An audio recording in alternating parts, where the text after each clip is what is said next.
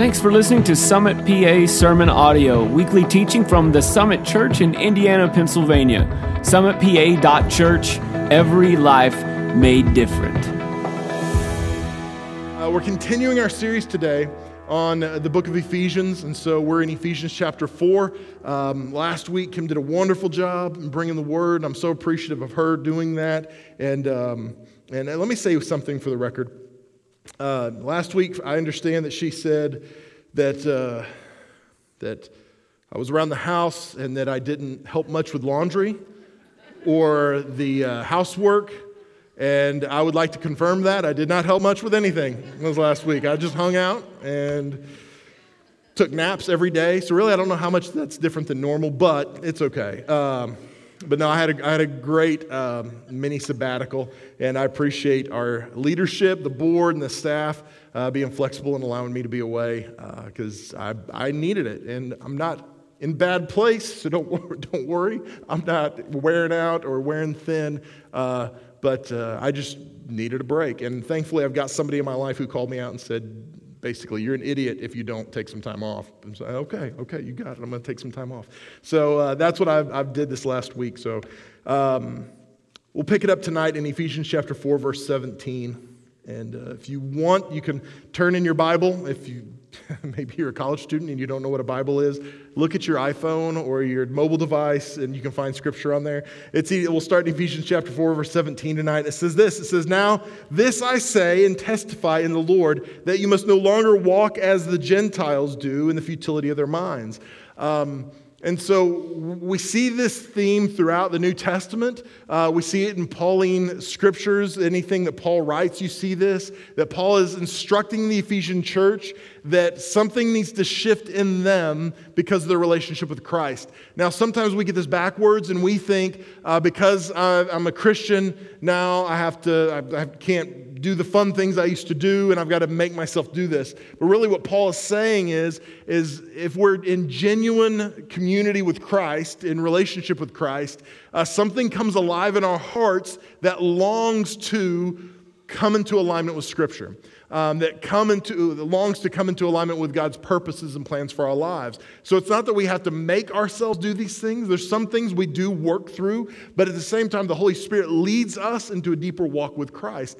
And so what he's saying here, in, in a real sense, is um, that that we have to stop acting like we used to act. See, the truth is, there's a lot of people who attend church and they don't act any different than the way they used to act, except now they just have to come to church. they just are busier on the weekends than they used to be. And there should be more that changes in our life whenever we encounter Christ than just simply church attendance. It should transform us. Um, there was a guy when I was in college um, uh, that um, I got to know, and he was a Christian, he was a youth pastor at a church. And man, he was a great guy. And this, this guy, uh, he was a former collegiate golfer and one of the top golfers in America in high school. And I found that out afterwards. And he laid that down. He was on the golf team at the University of Oklahoma and he felt called to ministry. He had gotten saved, felt called to ministry, and he laid it down, walked away from a scholarship to OU, and went into ministry. And so that's all I knew of this guy. And about a year later, there was a, a, young man that I went to high school with that also played college golf, and he and I were talking, and I said, "Hey, do you know?" And I named this guy by name, and he said, "Yeah, you know what? I saw that guy recently, and he is totally different." He said, "I couldn't even believe it was the same guy. Did you know he quit playing golf at OU?" I said, Yeah. And he said, He doesn't even drink or curse or anything anymore. Can you believe that? I was like, I know, it's crazy. But what he was saying is, he is not the same person he used to be. And it wasn't just behavioral, it was something had changed in his heart. And so many times we focus on the behavioral, but what Paul is saying to the Ephesian church is, Hey, everything has to change. We can't be the same people we were before.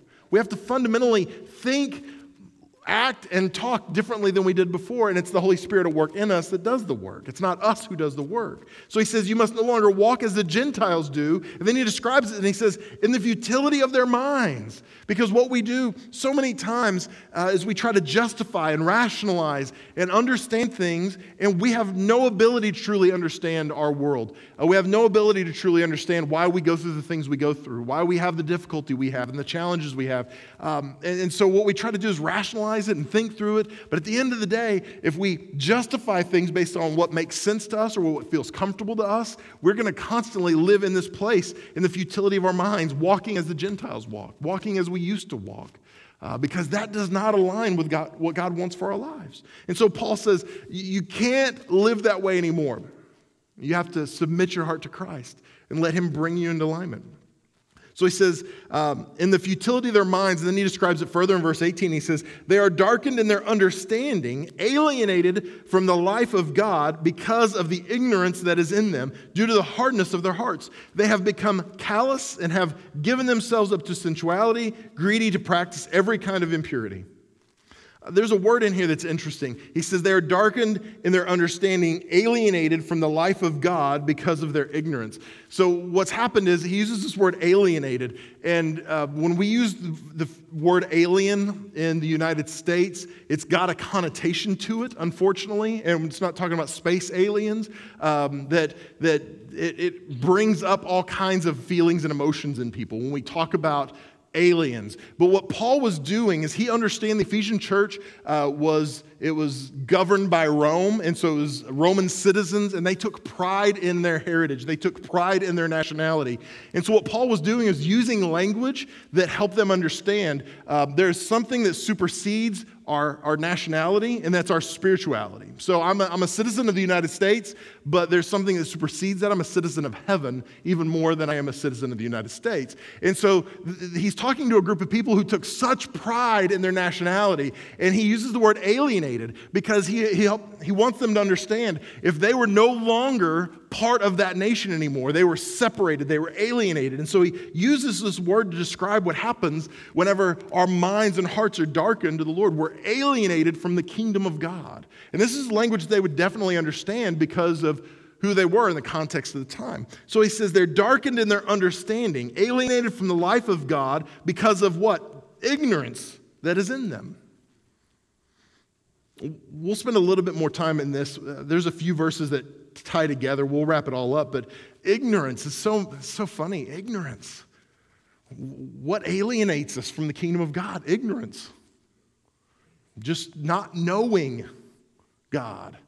Um, there, there's a word we talked about during week two of the series, and it was this word knowledge. And in the Greek, it's epignosis. And epignosis means a knowledge that is attained through experience. So it's an experiential knowledge. So it's not just knowing something, but it's knowing something because we've experienced it. So it's not just something I've learned in a book, but it's something I've walked out and understood. And so what Paul is saying is, um, we're alienated from the kingdom of God whenever our heart has never truly experienced God. It's easy for us to be pulled away and alienated by, by other things. Um, and it says, the ignorance that is in them. Now, listen to this due to their hardness of heart. So the ignorance is due to their hardness of heart.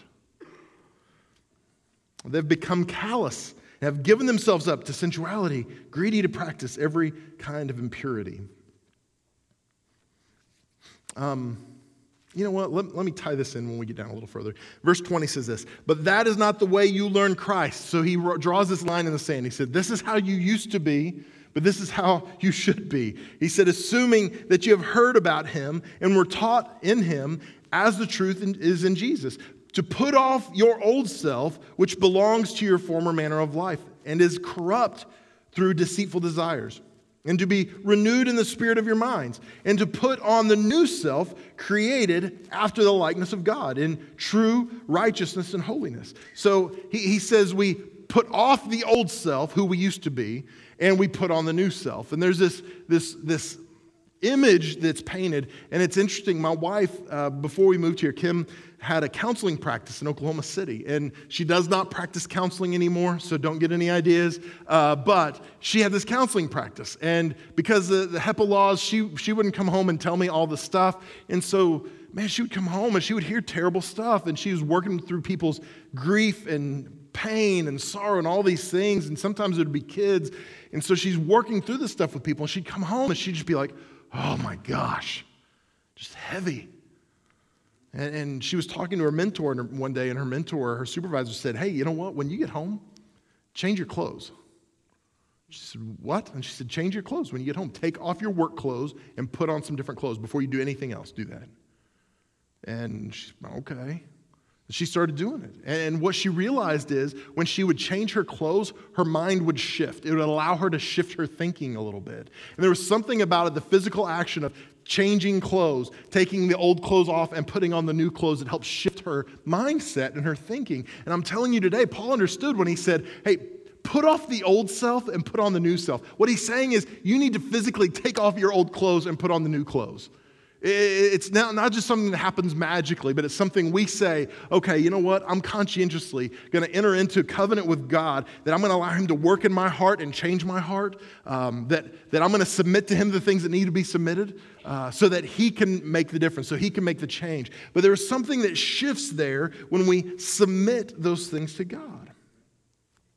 I told you before, um, Paul wrote four epistles while he was in prison in Rome, and Ephesians was one of them. Uh, Colossians was another one of them. And I want to read this passage to you in Colossians. So the themes are similar throughout. You see some similar themes that are kind of woven throughout these four epistles.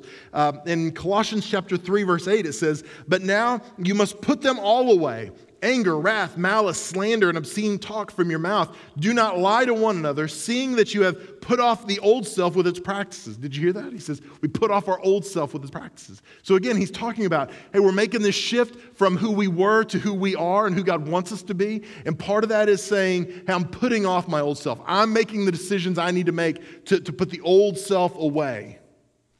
And then I'm going to let God do the work to help create the new me.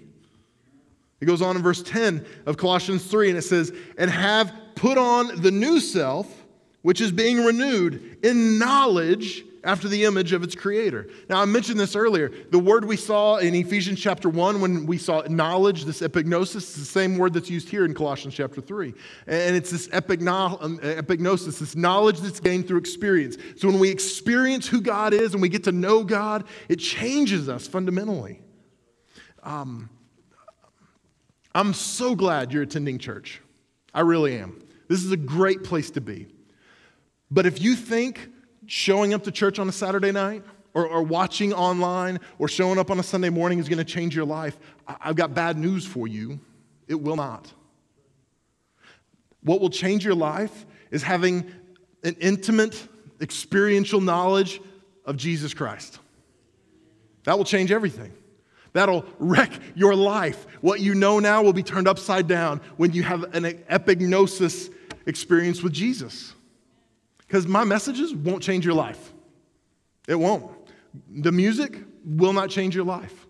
Jesus Christ will change your life. And that's the only thing that'll do it. It's the knowledge of who he is. It's this epignosis. Um, See, we saw in Ephesians 4 18, it says, ignorance due to their hard hearts. And this is talking about unbelievers, but I want you to know something. I believe that believers, people who are saved and going to heaven, can fall into this category. I think people can get a hard heart. It mentions in the next verse uh, calluses, that their hearts are calloused. How, how do you get calluses? This is your portion. You can talk out. It's okay. Work, right? It happens through friction, doesn't it? So, guys that work with their hands a lot, their hands become calloused. Some of our guitar players, if you looked at their fingers, their fingers are all, they got calluses on the end of their fingers from where they play the guitar. Why? It's because the friction, the rubbing. Ladies, some of you, you saw those heels that were on sale, right? And you're like, I know they're a half size too small, but it's okay. the pain is worth it. And you wedge your feet into those heels and you get a callus and you're like, I don't care, it's worth it. What happens? Well, it's the rubbing, right? It's the friction that causes a callus. And what happens is, as believers, I, I think our hearts, uh, we come into contact with pain, with difficult circumstances, with, with, with heartache, with betrayal. And before we know it, our heart is being rubbed against this, this issue. There's friction, there's tension, there's pressure. And before we know it, our heart becomes calloused. Our heart becomes hard. And what happens when we get a hard heart is, we see this according to Scripture, is that we become ignorant. We don't lose the knowledge of who God is. I think we can forget who God is, if that makes sense.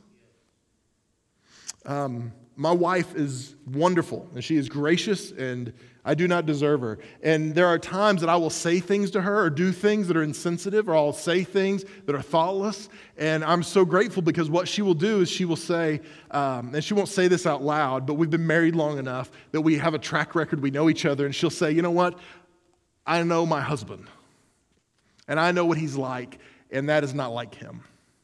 I know he would never intentionally hurt me. I know he would never intentionally say something to degrade me or undermine me. I know, this, I know that's not who he is. So, in spite of what I see, I believe the best. And, and this is just this is a side note for marriages, for relationships. This is a key to good relationships, by the way, is extending the benefit of the doubt and extending grace, even when the, the, the evidence seems to indicate you shouldn't. And this is what we have to do with God sometimes because our hearts get hardened and we see situations and we go, God, if you were really good, if you really love me, why would you let this happen? Why would you let our finances look this way? Why would you let my marriage get to this place? Why would you let me be alone? Why would you let, right? And what happens is our heart begins to be a little hardened if we're not careful. Begins to be calloused because of the, the friction. But if we'll step back, if we've truly had an experience with God, an experiential knowledge who God is, we can step back and take a deep breath and go, okay, you know what? This is what I see. I see my circumstances stink. And it seems desperate and it seems hopeless, but what do I know about my God? I know He's brought me through before. I know He's good. I know He gave His Son for me. I know that He would do anything for me. So I don't know why I'm in this situation I'm in. I don't know why the circumstances look like they do. But I choose to believe the best about who God is and what He wants to do in my life. And this is a way that we can combat a hard heart in our lives. This is a way that we can combat uh, the friction causing a callus on our heart. See, Tension and, and, friction is not necessarily a bad thing. Friction does lots of good things. Um, one of the things I did th- this week, um, I'm a dumpster diver. Does anybody know that? I'm a dumpster diver. I got no problem with it. I'm proud. The best dumpsters to dive in, I live right across from Calvary Presbyterian and Graystone Presbyterian. Those Presbyterians throw away lots of good stuff. that piano, I got out of the dumpster at Graystone Presbyterian. I called Todd and we wheeled it out of the dumpster because I was like, we're saving that thing. We did. So about six months ago, I was driving home and I drive by Calvary Presbyterian, and there's this desk sitting out on the curb. And it was an old 1950 style metal desk. And I was like, I was trying to find something like that. I was wanting to redo the top, you know, uh, do a wood top on top, do something. I was just trying to get creative. The Pinterest in me was bursting. And so I was trying to figure out what am I going to do. And I pulled up and I see this desk and I'm like, okay. So I parked at my house and I walked over. I'm like, man, this whole desk is here. The whole thing is here. It doesn't look bad. And I was like, but it's missing the screws. That's okay. I can find the screws later. So I, I pulled my car back around. I'm loading this desk up and I get to the drawer, the last drawer. And in the drawer, it has all the screws. And I'm like, Jesus, thank you. Like, whoa, hallelujah chorus, like, yeah. So this week, I, uh, I decided I'm putting this desk together. And so, man, I, I get this desk out, and it is gross. I mean, it is got some rust and scratches, and it's been beat up. On the bottom of the desktop, it has stamped July 1952. And so if you were born in the 50s, I'm not saying you're old at all, okay? So don't take me wrong. But this thing had, had some mileage on it, okay? And so uh, before I put it together, I took off the hardware and I sanded it down. And I took sandpaper, and that sandpaper is rough, right? But you run the sandpaper over it and it begins to smooth off all the edges. It begins to make rough things smooth. And this is what God does in our hearts. Sometimes we, we feel this, this friction come our way and we go, no, no, no, this has to be bad. And I think God can either use friction in us, we can allow friction to make us callous, or we can submit it to God and allow Him to, to take that friction and smooth us out and to take out some rough places in our lives. So don't, don't reject friction in your life, embrace the friction, but don't allow your heart to be hardened when it comes. When you do that, you're going to be able to walk in that knowledge of who God is. And you're going to be able to walk through that season. It won't be easy, but you're going to be able to walk through it. Back to Ephesians, verse 4, uh, chapter 4, verse 25. It says, Therefore, having put away falsehood. Again, Uh, our enemy, the devil, is the father of lies, the father of falsehood. So he's the one who's going to tell you God can never love you.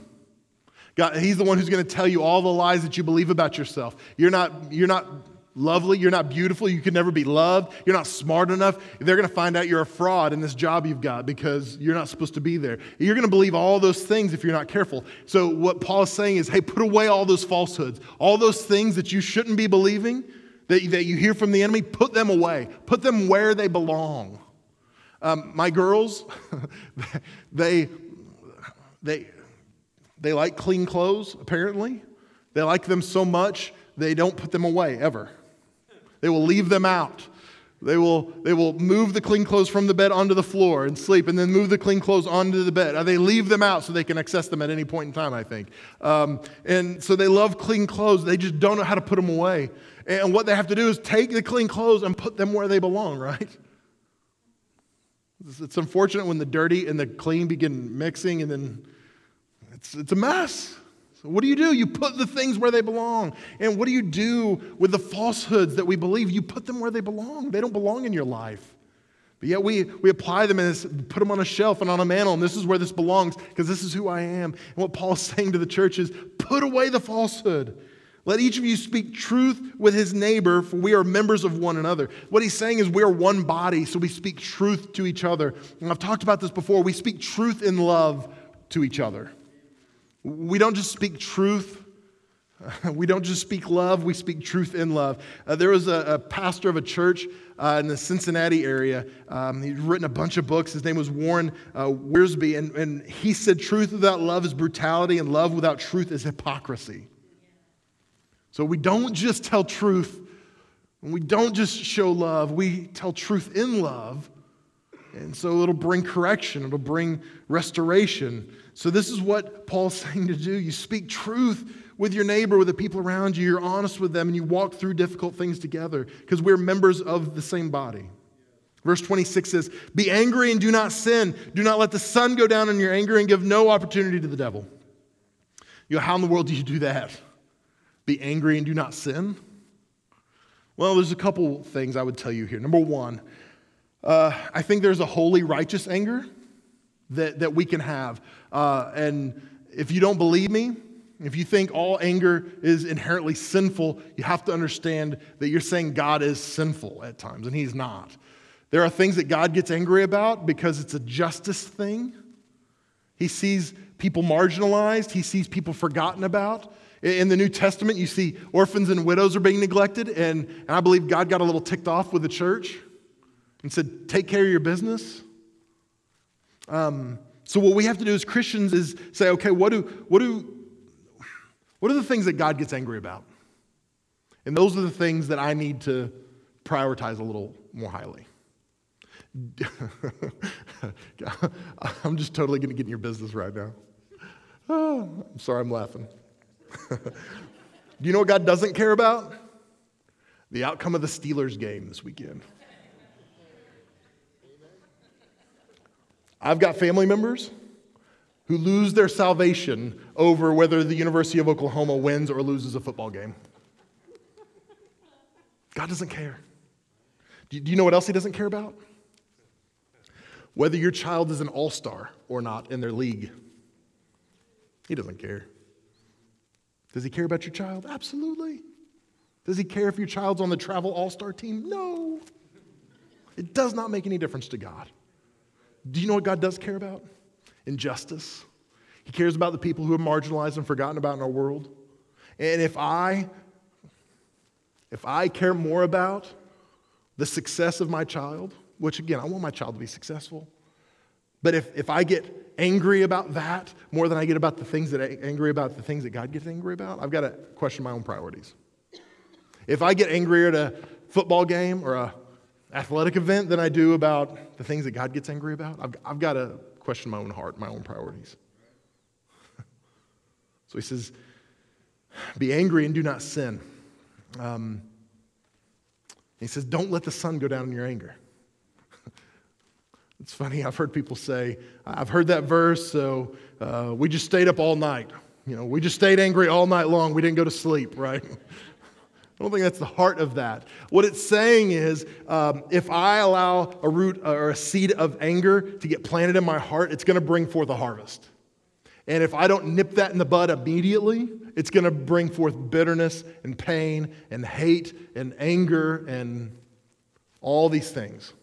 And so, what Paul's telling the Ephesian church, and this is in the context of the church, uh, it works in your marriage, it works in your workplace, but he says if you've got a problem with somebody, don't, don't think about it for day after day after day after day. Don't do that. You fix it quickly, you nip it in the bud, you, you, you get that seed out. And make sure you take care of it. He said, Don't let the sun go down in your anger. Take care of the issue sooner rather than later.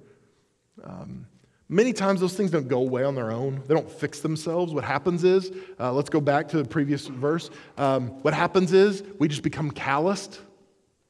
There's a wound that happens, and we don't fix it. We just become calloused, and our hearts get hard. And we think it's better. It's not. We're just calloused to the problem. So he says, uh, give no opportunity to the devil by, by hesitating, by waiting. Verse 28 let the thief no longer steal. And, and we're, we're in a portion now where he's giving direction to the church, saying, hey, you, you put away the old, you put on the new. So there should be a shift and a change. He said, let the thief no longer steal, but rather let him labor, doing honest work with his own hands, so that he may have something to share with anyone in need. And then he goes on in verse 29 let no corrupting talk come out of your mouths. I love this because he, he talks about the thief, which seems like one of the big sins, right? Like that's one of the big ten, so we stay away from that one. It says, Let no corrupting talk come out of your mouths, but only such as good for building up, as fits the occasion, that it may give grace to those who hear. So it talks about the big sins, and it talks about the little sins, what we do with our mouth, and all the little flippant things we say that aren't honoring or graceful or loving or caring. But we think, oh, it's no big deal. I'm just telling one person. And what you have to do is filter it and say, well, is what I'm saying, is it good for building up? Is it good for, for encouraging, for giving grace? Is it going to bless people or is it going to degrade people? And why am I telling people this? Is it so I look better? Verse 30 says this And do not grieve the Holy Spirit of God, by whom you were sealed for the day of redemption. Now, this is a verse that I think there's a lot of dispute. There's been a lot of people saying, oh, well, does it mean to grieve the, the Holy Spirit? And it sounds like such a big thing.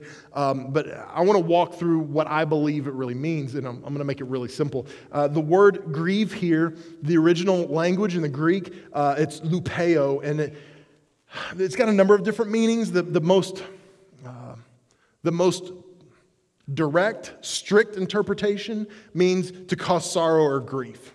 Now, it can mean to offend, but when we think of offense, it's very different than the context uh, of the first century church. Because when we think of offense, we think of someone saying something and we're all righteous and oh, I can't believe they said that. I'm offended that they would even say such a thing. It's like, it wasn't even about you. I know, but I'm offended. I'm offended on their behalf, right? Well, we live in a state of offense. And what Paul is saying is not that the Holy Spirit, I can't believe they would act like that. I'm offended at these people. That's not what it is. Uh, what he's really trying to say is it's like if you're a parent and you are a, a believer in Jesus Christ and you've got a child who is not, who maybe they were raised in church but they've strayed away from God, um, you don't go, I can't believe you don't go to church. You're a terrible person. I'm offended that you wouldn't go to church, right? No, you pray for them. You pray for your kids. And, and in your quiet time, you're grieving, you're sad. You're not offended. You're grieving. And what Paul is saying is hey, don't do anything that's going to cause harm to the Holy Spirit. Don't do anything that's going to cause grief to the Holy Spirit. And you say, well, what would that be? Well, I'll tell you. It's when Christians, people who claim to be Christians, presume upon the grace of Christ. We say, uh, yes, I'm a Christian. I go to church all the time. And then we say things like, well, I know I shouldn't do that, but it's no big deal. Oh, I know I shouldn't do that, but I'll just ask forgiveness later. Because what we're doing is presuming on the grace of Christ, grace that He willingly gave us. And what we're doing is we're cheapening that gift. And I believe that breaks the heart of the Holy Spirit. It grieves Him and brings Him sorrow. So when we, as believers, choose to live a lifestyle of sin, it breaks the heart of the Holy Spirit. So what Paul is saying is put away the old and put on the new. Stop living that way. Submit your heart to Christ. Really know who He is, and it'll change everything. The last two verses of this chapter, I'll finish up. It says in verse 31 Let all bitterness and wrath and anger and clamor and slander be put away from you, along with all malice. He said, Put all these things where they belong. They don't belong in your life anymore. He says, Be kind to one another, tenderhearted, forgiving one another as God in Christ forgave you. He says, In the same manner in which God forgave you, that's how you are to forgive the people around you as well. Not just the people who love you, but the people who hate you. Not just the people who, who are on your fan club, but the people who maybe you're in tension with, friction with. Forgive them in the same way that you've been forgiven. Um, I loved hearing Scott and Liz talk about what God is doing at IUP. Because um, people would look at IUP and go, oh, the, those kids, they hate God. They've rejected God, and they haven't rejected God. Um, God's doing something there. And it's easy to look at our community and go, oh, you know what? Man, a lot of people here have rejected God. I don't think they have rejected God. Um, let me ask you this flu season's coming up, and we're a church that believes in healing, but I also know that uh, some of you get flu shots. Does anybody get a flu shot? Oh, all of you lack faith. I can't, no, I'm just kidding. You don't. Uh, yeah, flu, we, we get flu shots. What is the flu shot? It's the flu. It's a small dose of the flu, right? It's a watered down version of the flu. So what they do is they try to they try to predict what strain of the flu is going to be the most viral and then years literally a year before they will they will put the vaccinations together, they water down the flu and then they inject it. That's why they say you might have some symptoms from the flu. Now, you can't really get the flu from the flu because it's so watered down, but you can get some symptoms of what the flu is. And what it does is it inoculates you from the flu. So you shouldn't get the flu. And this is what I think has happened in our world. I think there are so many people who claim to be Christians who have had an experience with God. Maybe they came to church and they had a feeling or an emotion, but they never really knew God. Because church is part of their culture. They say, Well, I was raised in church, or I was raised Catholic, or I was raised whatever it might be. They've, they've They've seen it, but they've never really experienced it. And as a result, when they come into contact with people, they say, Oh, yeah, I'm a Christian. I'm a believer. I'm a follower of Jesus. People go, Oh, okay. But the problem is, it's not authentic. We haven't taken off the old and put on the new. And as a result, what's happening is people are being exposed to a watered down version of Christianity. They're being exposed to a watered down version of what it means to follow Jesus. And what happens is we become inoculated. So, so you think IUP has rejected God? No, they haven't rejected God. You know what they've rejected? They've rejected watered down version of Christianity. Because if they experience Jesus Christ, it would change everything. You think the people in your workplace have rejected God? They haven't rejected God. Maybe they're inoculated because they've experienced some watered down version, but once they experience a true Jesus Christ in us change everything. So, my question to you today is Have you taken off the old and put on the new? Have you walked in relationship with Jesus and really gotten to know who He is in such a way that there's no denying your knowledge of who He is? It's not just a head knowledge, it's an experiential knowledge. You've seen Him work in your life, you've seen what He's done, you've experienced the intimacy and, and a walk with Him because that's what it takes to change the world. Church attendance doesn't change the world, it won't. Nobody is interested in just coming to church, they're interested in experiencing a living Jesus Christ. And the problem is, so many of us, we've had good intentions, but we've watered down Christianity, and we've exposed people to it, and then we wonder why they're not interested in God. They're not interested in the God they see in us because it's some watered down version. They don't want that. They want the real thing because that will change everything.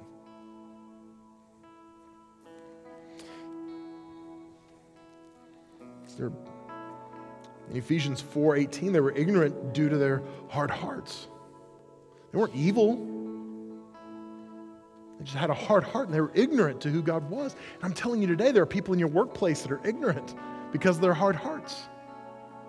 There are people in your classes, there's people in your neighborhood. They're ignorant because they're hard hearts. They're not evil. They just need to be exposed to a Jesus who's real, who loves them. And we need to get out of the way and let Him love them through us. So that's my challenge to you today. Have you taken off the old and put on the new? Do you really know Christ intimately? Like an epignosis knowledge, or is it just a, a head knowledge? Because if it's just a head knowledge, I'm telling you, what you're exposing the people around you to is really, it's good, but it's not going to change them. Let me pray with you.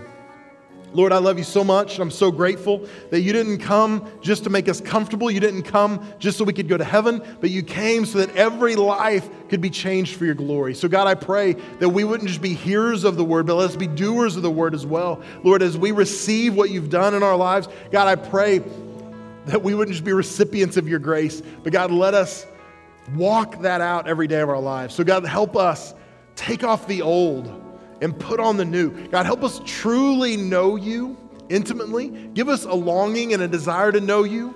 God, help us thirst for you, as your scripture says, just like we thirst for water after we've been working.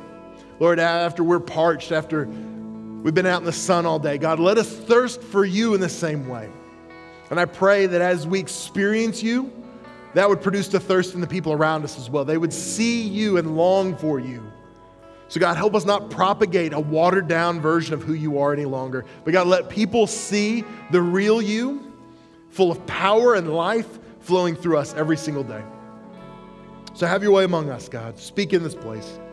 With your head bowed and your eyes closed, if you're here today and you say, Mel, you know what? I'm not a believer. I'm not really a follower of Christ. Maybe, maybe you have been going to church for a long time. Maybe you've never been to church before tonight. Whatever the case may be, if you're here and you say, I want to make Jesus Lord of my life, I want to really know him.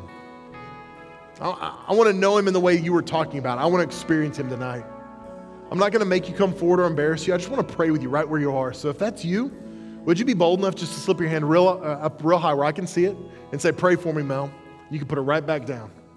Is there anybody who would say, Pray for me tonight, Mel? I want to make Jesus Lord of my life tonight.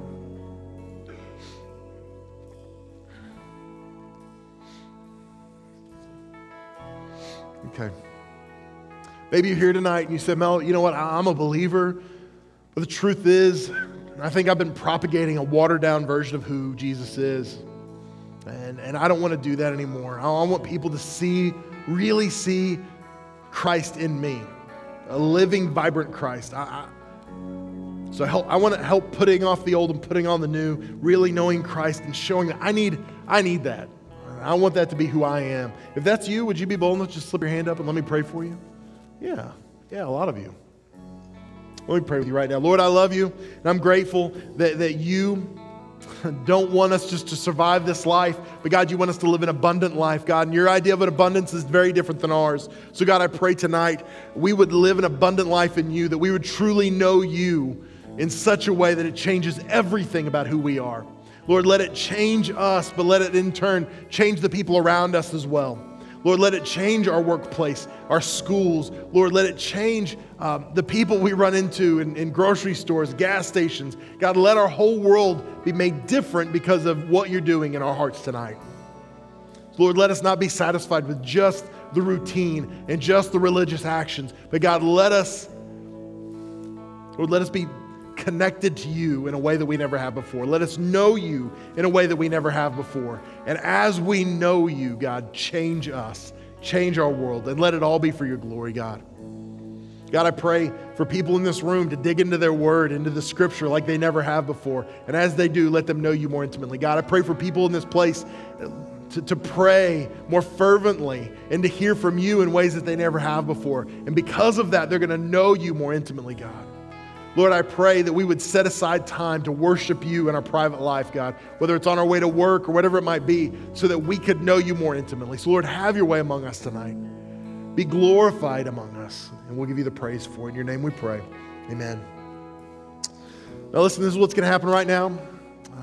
Todd and the worship team are going to lead us in one final song. So we'll worship together. And while we're doing that, our prayer team is going to be available on either side of the stage. So if you need prayer for any reason at all tonight, as we sing this final song, I want to encourage you step out from your seat as soon as we begin to sing and find one of our prayer team members. We would love the opportunity to agree with you about whatever you may be going through tonight. Maybe you've got somebody in your life that's dealing with something and you want to step in for them and uh, stand in to be prayed for. We're happy to pray with you about whatever need you may have before you leave tonight. And then in just a moment, when we finish singing, uh, Kim will come and uh, she'll close us out and share a couple things with you. So stand to your feet all over the room. We're going to worship together one more time before we're dismissed tonight.